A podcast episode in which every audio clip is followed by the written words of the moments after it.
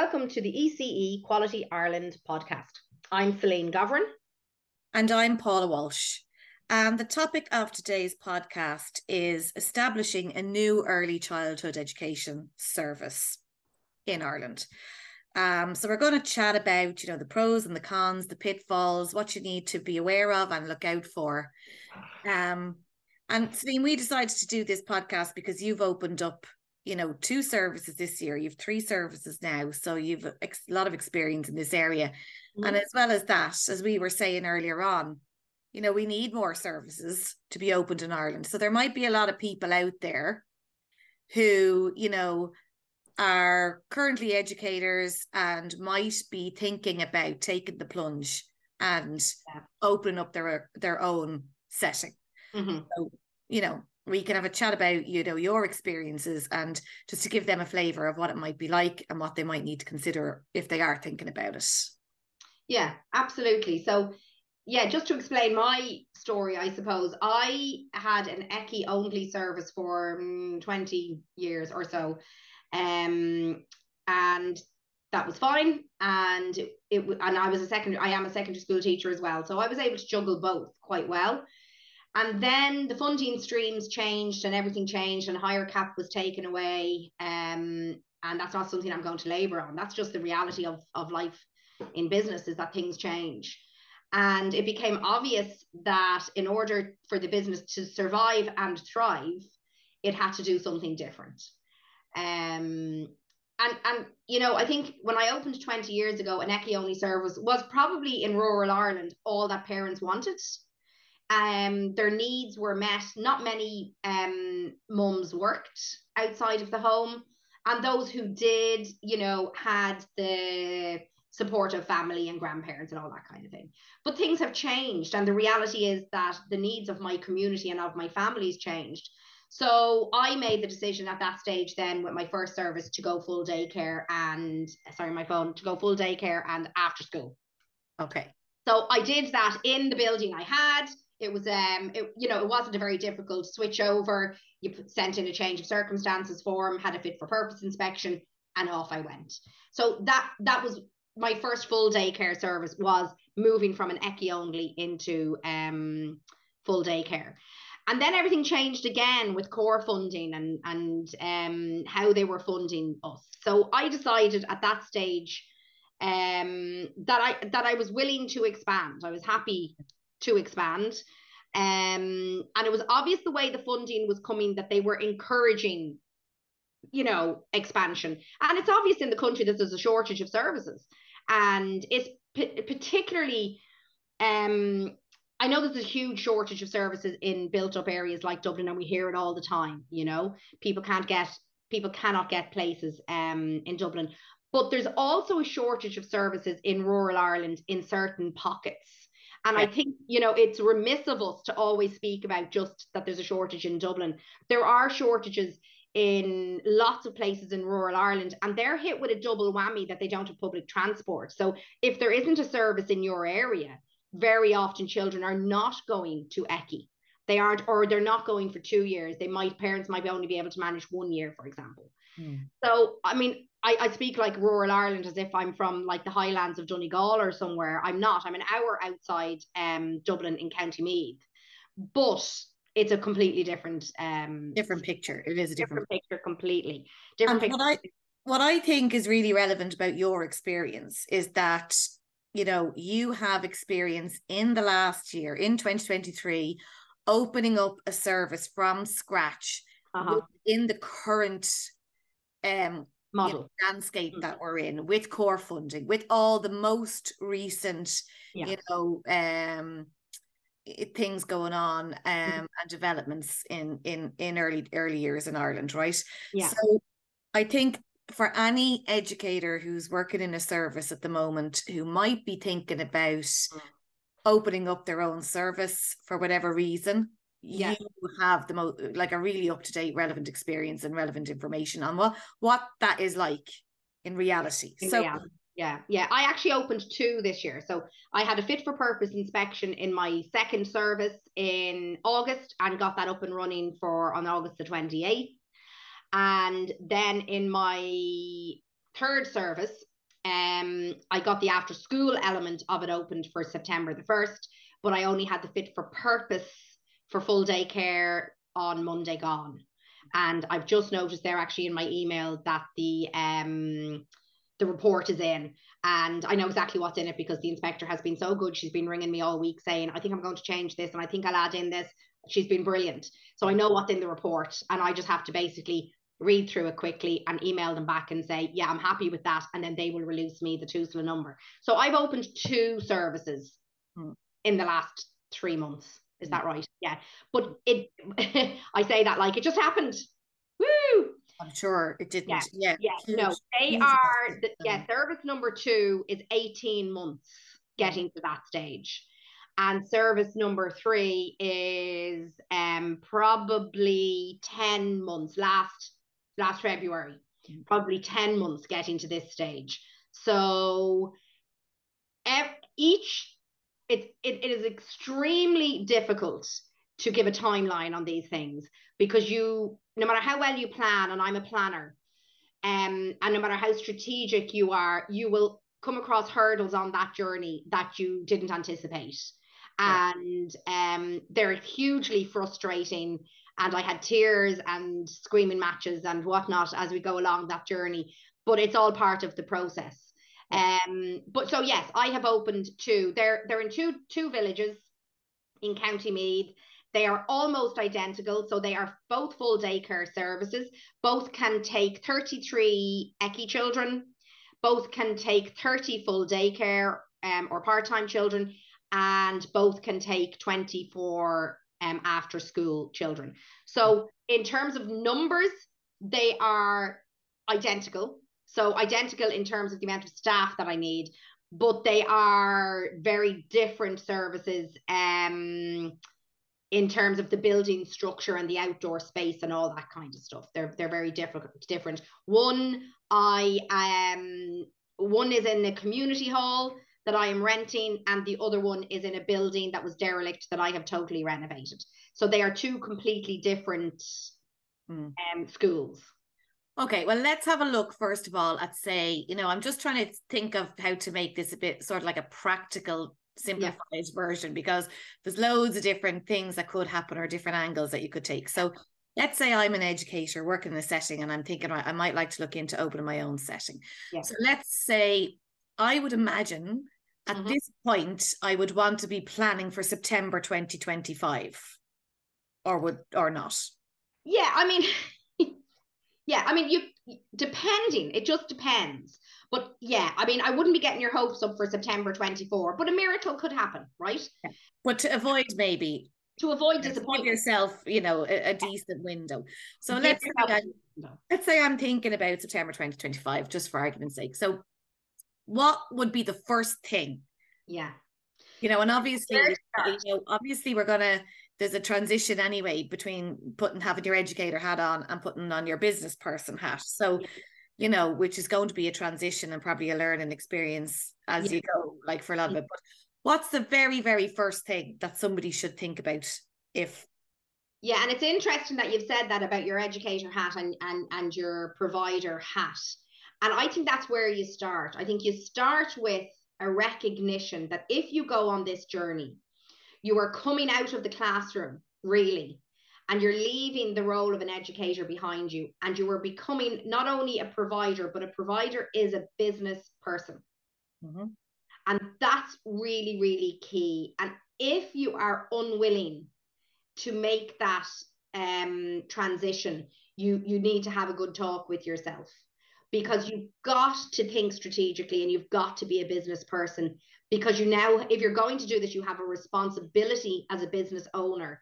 And you have a responsibility to your staff to the government to the people who fund you to revenue and you know to to to community you know yeah, yeah, business, exactly to run a business that is honest and that is suitable and that is viable. So it's very very difficult to still be 100% educator Mm-hmm. You know, you can't be a 100% educator and a 100% provider. So that's the first thing is that you really need to have a, a conversation with people who support you around you to bounce it all off, to make sure that um, you are willing to be available 24 hours a day, that you understand the responsibilities of being a provider forward slash business owner, that you can no longer leave the classroom at three o'clock in the day or six o'clock in the day and not check your emails or not pick up your phone or not answer that call.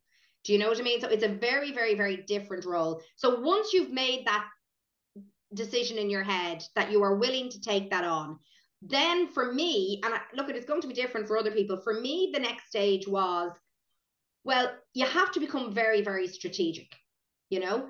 And you said this to me earlier on, Paula. There's no point in saying, well, I'm going to open a service and I'm going to open it here because that's where I want to open it. But there's one down the road and you know that they're not operating at capacity. Mm-hmm. That's a bad business decision. Straight if away, you're you're on you're you're you're you're not you know you're straight away you're losing yourself up for for issues there, aren't you? Straight away. So you know when I decided to open two new schools I, I, I met, you know, it wasn't that I wanted to open them in my garden or beside me or in my own village. I knew I needed to open them in locations where they would be needed. So I looked around me within a 20k radius and I came up with a model. I can, um, you know, and this is in my head, but it works, right? So I'm in rural Ireland, right? So for me, what I looked for was where are the villages around me a town didn't matter because for me, all of the towns around us have any amount of services. I my first service is in a village, and that's what I know and understand, and that's what works for me. So I looked at the villages around me and I established which villages have no services of any description. And of those villages, which of them have a hundred or more children in the local primary school? Mm-hmm. That was my business model. That was my strategy. Because makes sense. Makes yeah, sense. Because once you have a school, a primary school with over 100 children in it, then you know you have a cohort of children who need care. Mm-hmm. Because you might as well say that their junior and senior infants class last year would have been your ECCE classes. Yes, exactly. Yeah. You know, so that was my that was my strategy. So I and you also potentially have after school school age childcare there. Totally. Then you've got eight year. You, want to go down that road? You've got a hundred euro. You sorry, you've got a hundred children in a local primary school, and if 20% of them use you for after school, you've got 20 clients hmm. immediately. You know, so that was my business model. So, how do you do that? Really easily. You know, you say to yourself, okay, there's a village. Is there a service there? Not sure. You go on to the TUSLA um, website, and all of the, the registrations are there by county. So, I very quickly established that the two villages in my mind that didn't have services, I was right. They didn't have services. Then I said, right, how many kids are in those schools? So I just went on to schooldays.ie, Googled the name of the school, and the the enrollment or whatever, yeah. Immediately, you know. So it was really obvious, really fast that I had identified two villages that met my criteria. They didn't it's, have. It's your it's your your gap in the market it's such. like when you're doing research and you've identified the gap. Yeah. I identified the gap. Mm. That was probably all done within a couple of days. Do you know? So then you're into the big question is, will I get a property? And I remember in the first village, we went to daft.ie, and in the first village, there was a derelict house on the main street for sale, and I went to view it. And sure, it was falling, I mean, it was falling down not that you couldn't have done something with it, but the, the investment would have been too much. Yeah. way too much. And you have to be realistic in, in the early years sector. We're not making that much money that you can afford a huge investment. We're just not, you know? And that wouldn't have been strategic for me to go down that route. I wasn't willing to end up in a huge amount of debt. So I suppose I'm a I'm I'm a bit of a cute as they'd say, and I've got no hesitation reaching out to people. So I would kind of sit down and go, who do I know that has a connection in that village? Who do I know who might know somebody? You know the way, especially in rural Ireland, you'd know somebody who knows somebody who knows somebody. So I just started reaching out to people, basically. And funnily enough, um, it was a local politician who came back to me in in in the first village and said to me, "I hear you're um, asking around. I obviously asked around an awful lot. and she said to me, try the community hall. Right. And I said, the community hall fallen down. And she said, no. She said it was falling down. She said they've gotten a whole load of money to spend on it and they're making a great job of it. So off I went. I said, who? She told me who to contact. So I did. And he was very good and he met me, I'd say that week. And he was immediately supportive, immediately supportive. And I, do, I can't tell you why he was.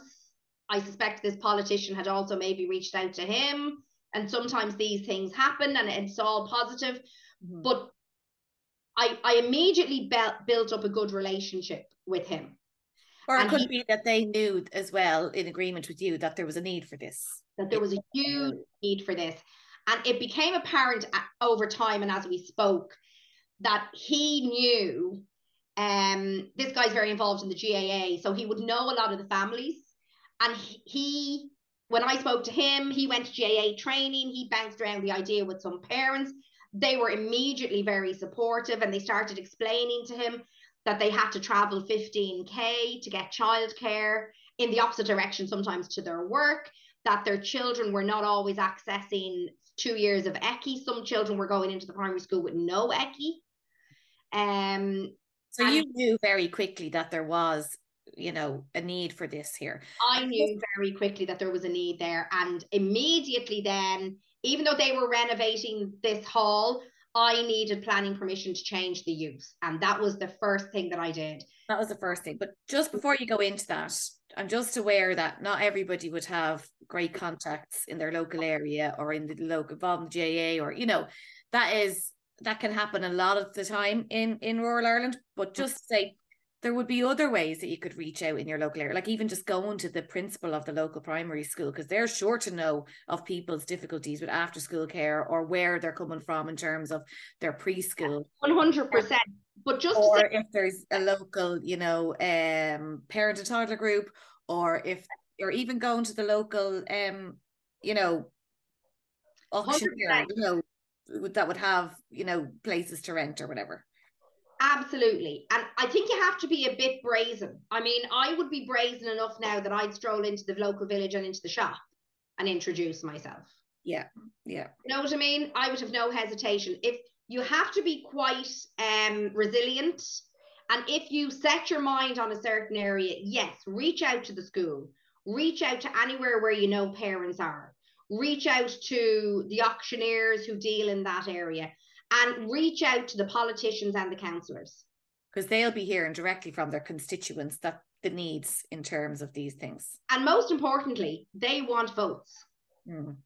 and you get votes from parents exactly so you let's know? say you have your town you have your building now you found the building what was the next thing well, so my first thing was planning permission, and this was a bit tricky because th- that building had a preservation order on it. It was built in the 1912 or something. Um, so get yourself an architect that you can deal with. Find yourself an architect who you can talk to, who will answer the phone to you, and who doesn't think you're a fool. Um, there's only one architect I'll deal with because I like him, you know, and that's really important. You're spending money on this, and I think I've given my architect each time seven thousand. So, what did you need the planning permission for? Was that so, for TUSLA or was that? Yes, you will not get registered with TUSLA unless you've got planning permission. And you won't be allowed to operate by the county council unless you've got full planning permission. So and the planning permission is for what though? Yeah, well, you cannot operate an early years service. So that's ECCE, part-time, or full day care without planning permission. Now, you can operate an after school service, an SAC, with no planning. Mm-hmm. So, when you register for an SAC service, you are not asked to produce planning. Yeah. So, that's how a lot of people might start as an in. Get yourself a local community hall and start with after school. Yeah. Get yourself up and running. Then you can get a bit of cash flow going, you know, yeah. as well. That's yeah. a cute way to do it. Mm, that's a good thing. Yeah, yeah. That's a cute way to do it. Yeah. Get yourself up and running. And then what happens is the community realize how valuable you are and you've got a much better chance of getting now i have to say planning are great planning know that we need services and they, you know, it, they're not interested in not giving you planning.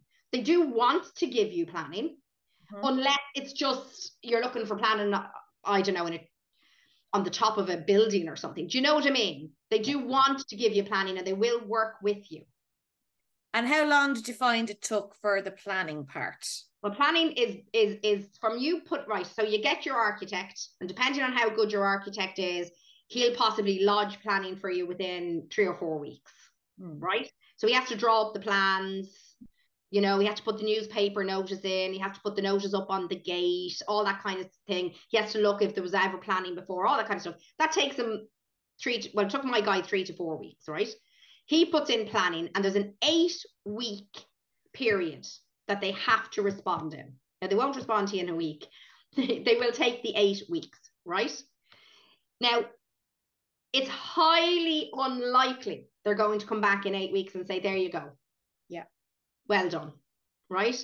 They will almost always come back looking for further information after the eight weeks. And that's going to delay you by another four weeks, mm. maybe five, because they come back looking for further information. I'm trying to think on that in the community hall. They queried my parking. And I'm trying to think there was something else. Or oh, they wanted a bike rack or something stupid put in or they might be looking for things like disability parking spaces, different things like that. They look for all of that kind of stuff, yeah. So it took us a week, let's say, to rejig the plans and answer their questions, put that back in. So that brought us to nine weeks and then another four weeks for the answer. So what's that? Um, 9, 10, 11, 13 weeks.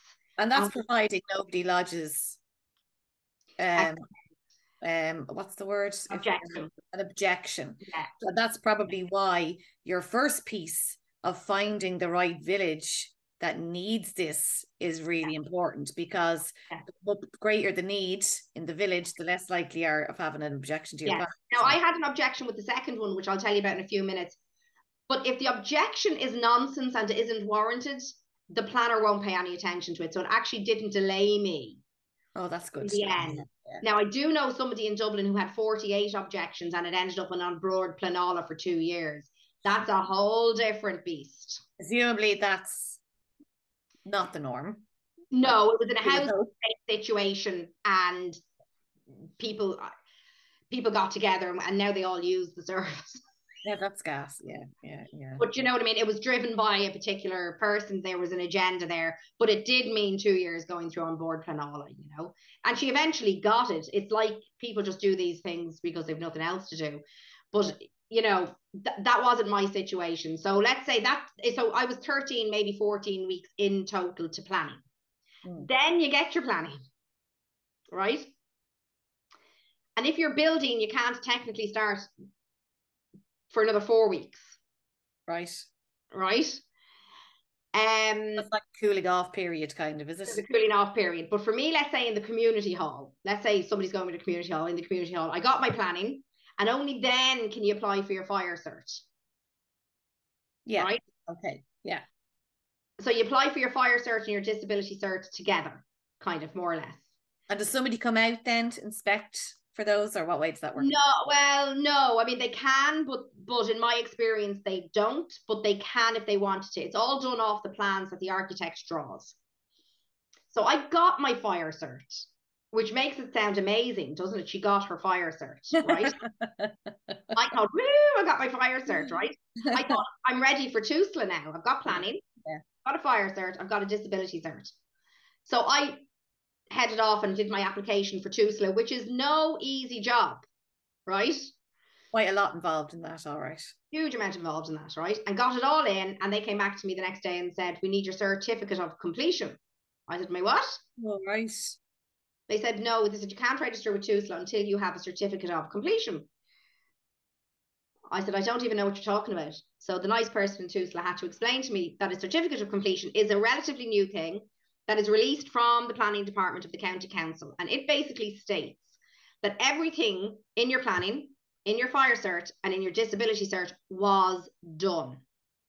Okay. And the architect has to sign it off.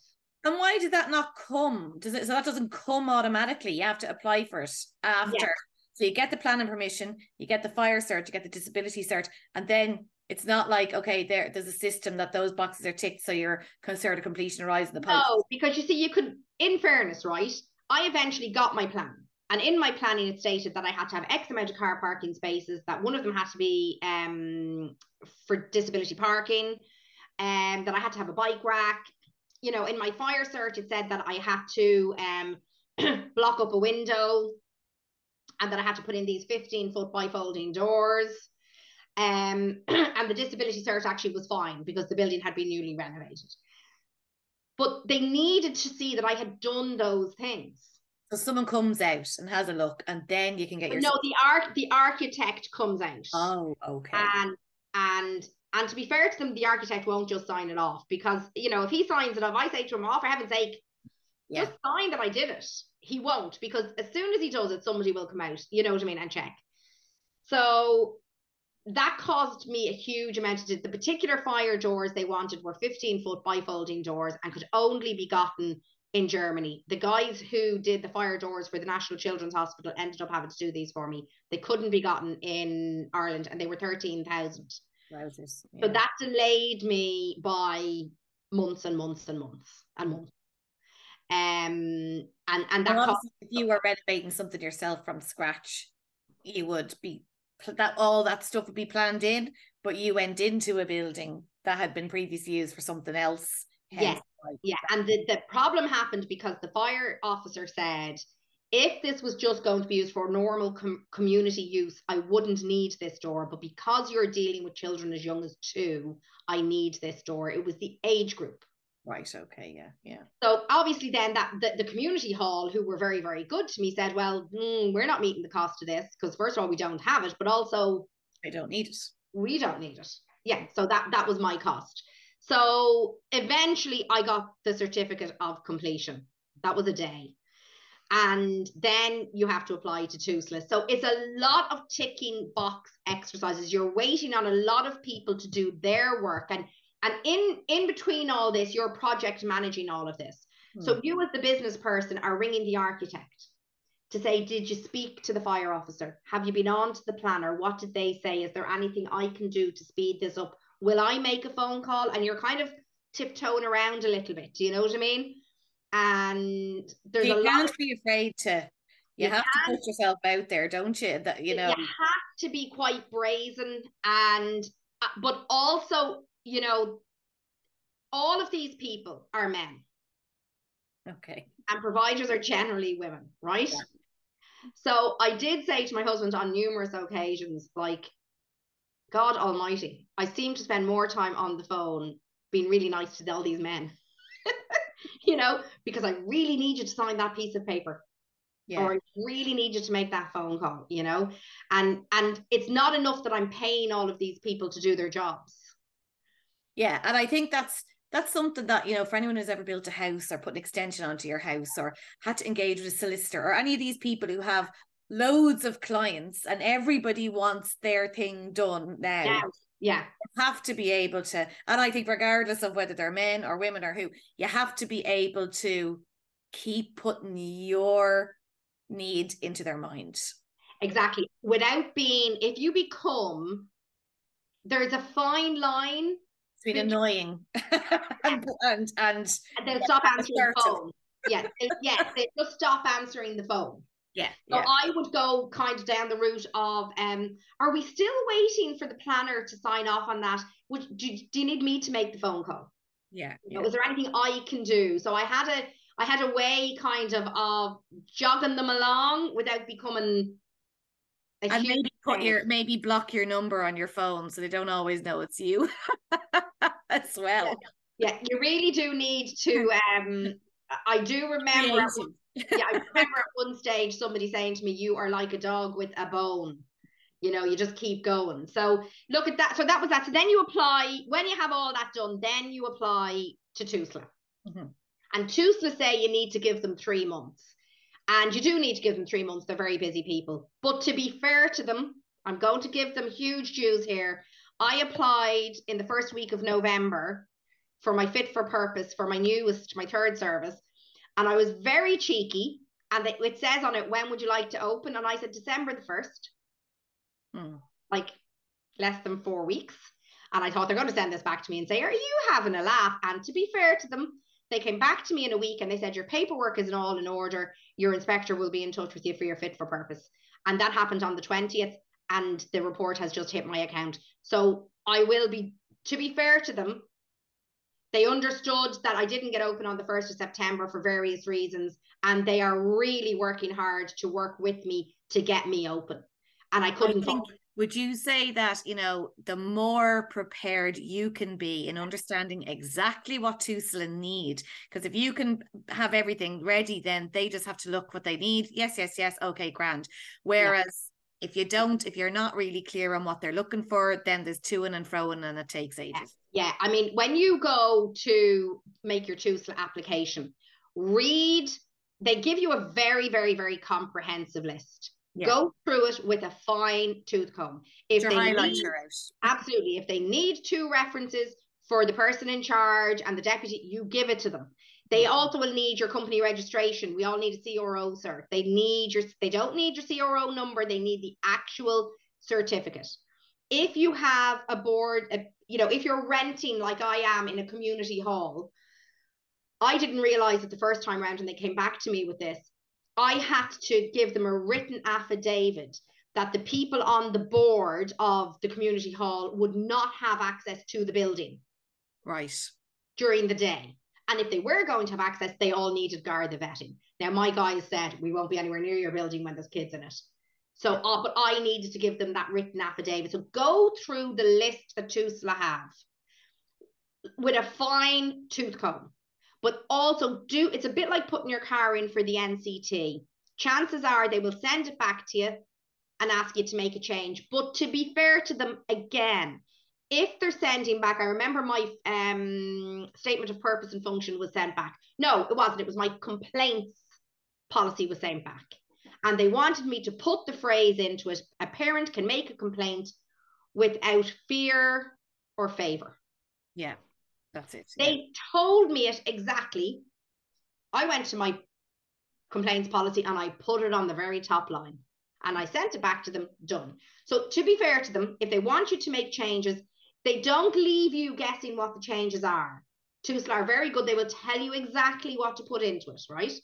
So, because I suppose I had fallen down a few times in my one in the summer, they had to come back to me a few times. By the time I was doing my one at the beginning of November, I knew exactly what the expectation was. Most people will be like me in the summer and they will come back to you.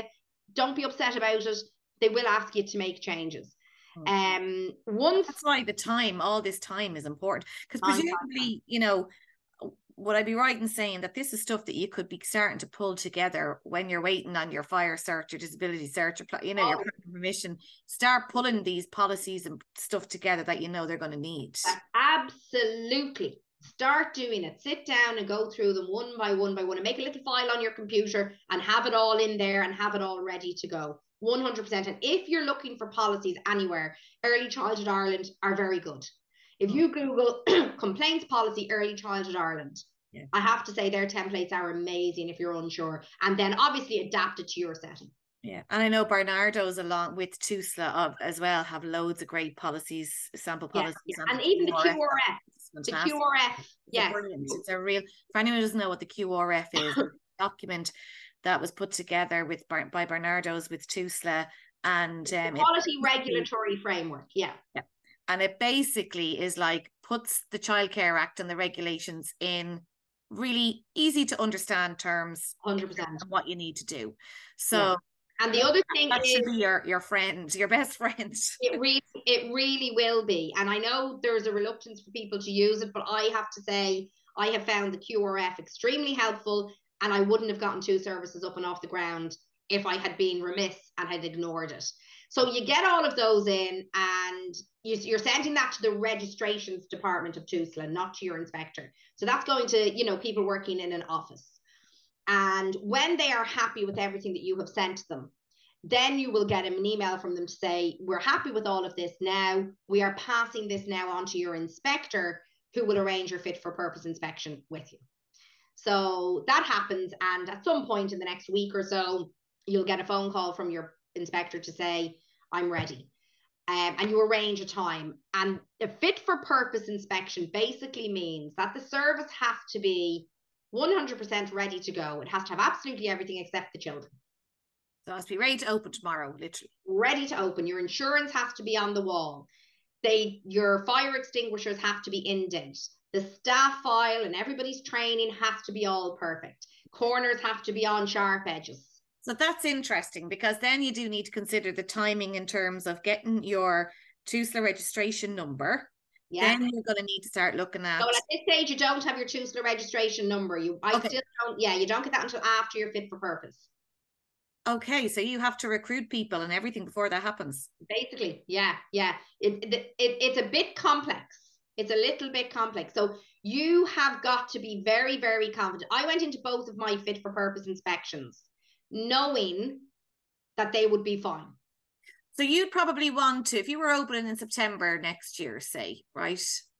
Um, or we September, if you were opening in a September, yeah. you'd want to have everything, you know, you've picked your town, you've got your building, you've got your planning permission, you've got your fire disability cert completion, and you'd want to be ready to send your application into TUSLA probably before the summer. oh, yeah.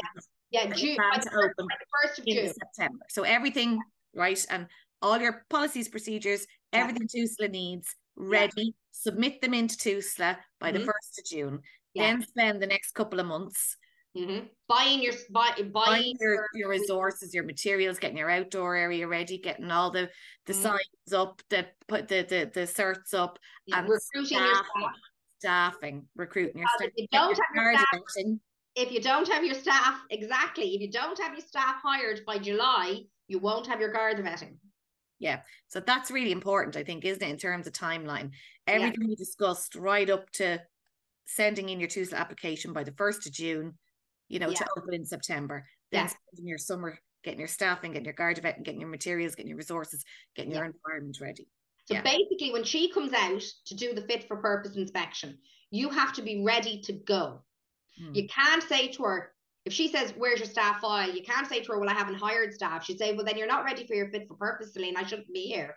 Yeah. So you nearly need to be ready to open tomorrow, kind of. Exactly, which, which, which is a bit difficult because I hired staff um to start on the 1st of September. Sorry, and then for various reasons only got the after school end of it open in my third service. But I had hired these staff with the agreement of 40 hours a week. Yeah. So I'm having to pay them. We're running out of time. Right? We've about a minute yeah. left. So just to re- something we didn't really get to touch on though that is also worth just sticking in here at the end is that you're going to need to have some kind of contingency fund at this point. A hundred percent. I would recommend twenty thousand. Yeah. I would recommend twenty thousand. Don't even think about it if you don't have access to twenty thousand because you will need it. I mean, architects alone cost me seven thousand. And you also need to have the first couple of months' wages you know and remember you're going to have to be putting in your your mm. hive your ECCE mm. forms and it takes a while for that money to kick in. Yeah. So you need to be able to pay your bills pay your wages for the first couple of months till that starts. Yeah. Yeah absolutely. Right we're going to run out of time but i think for and if, if i was somebody thinking about about opening a set and i think that would be useful you know very useful but um so thanks for that celine. But um there's a lot to consider but but lot, I, but I but if you want to do it i would encourage it. Yeah well we need more settings absolutely. Yeah. Yeah, so yeah. This has been the ECEC Quality Ireland podcast. Um, if you like what you heard, share share around with your friends, and you know the podcast is available anywhere you can get your podcast, Acast, Spotify, everywhere else. So, thanks for listening.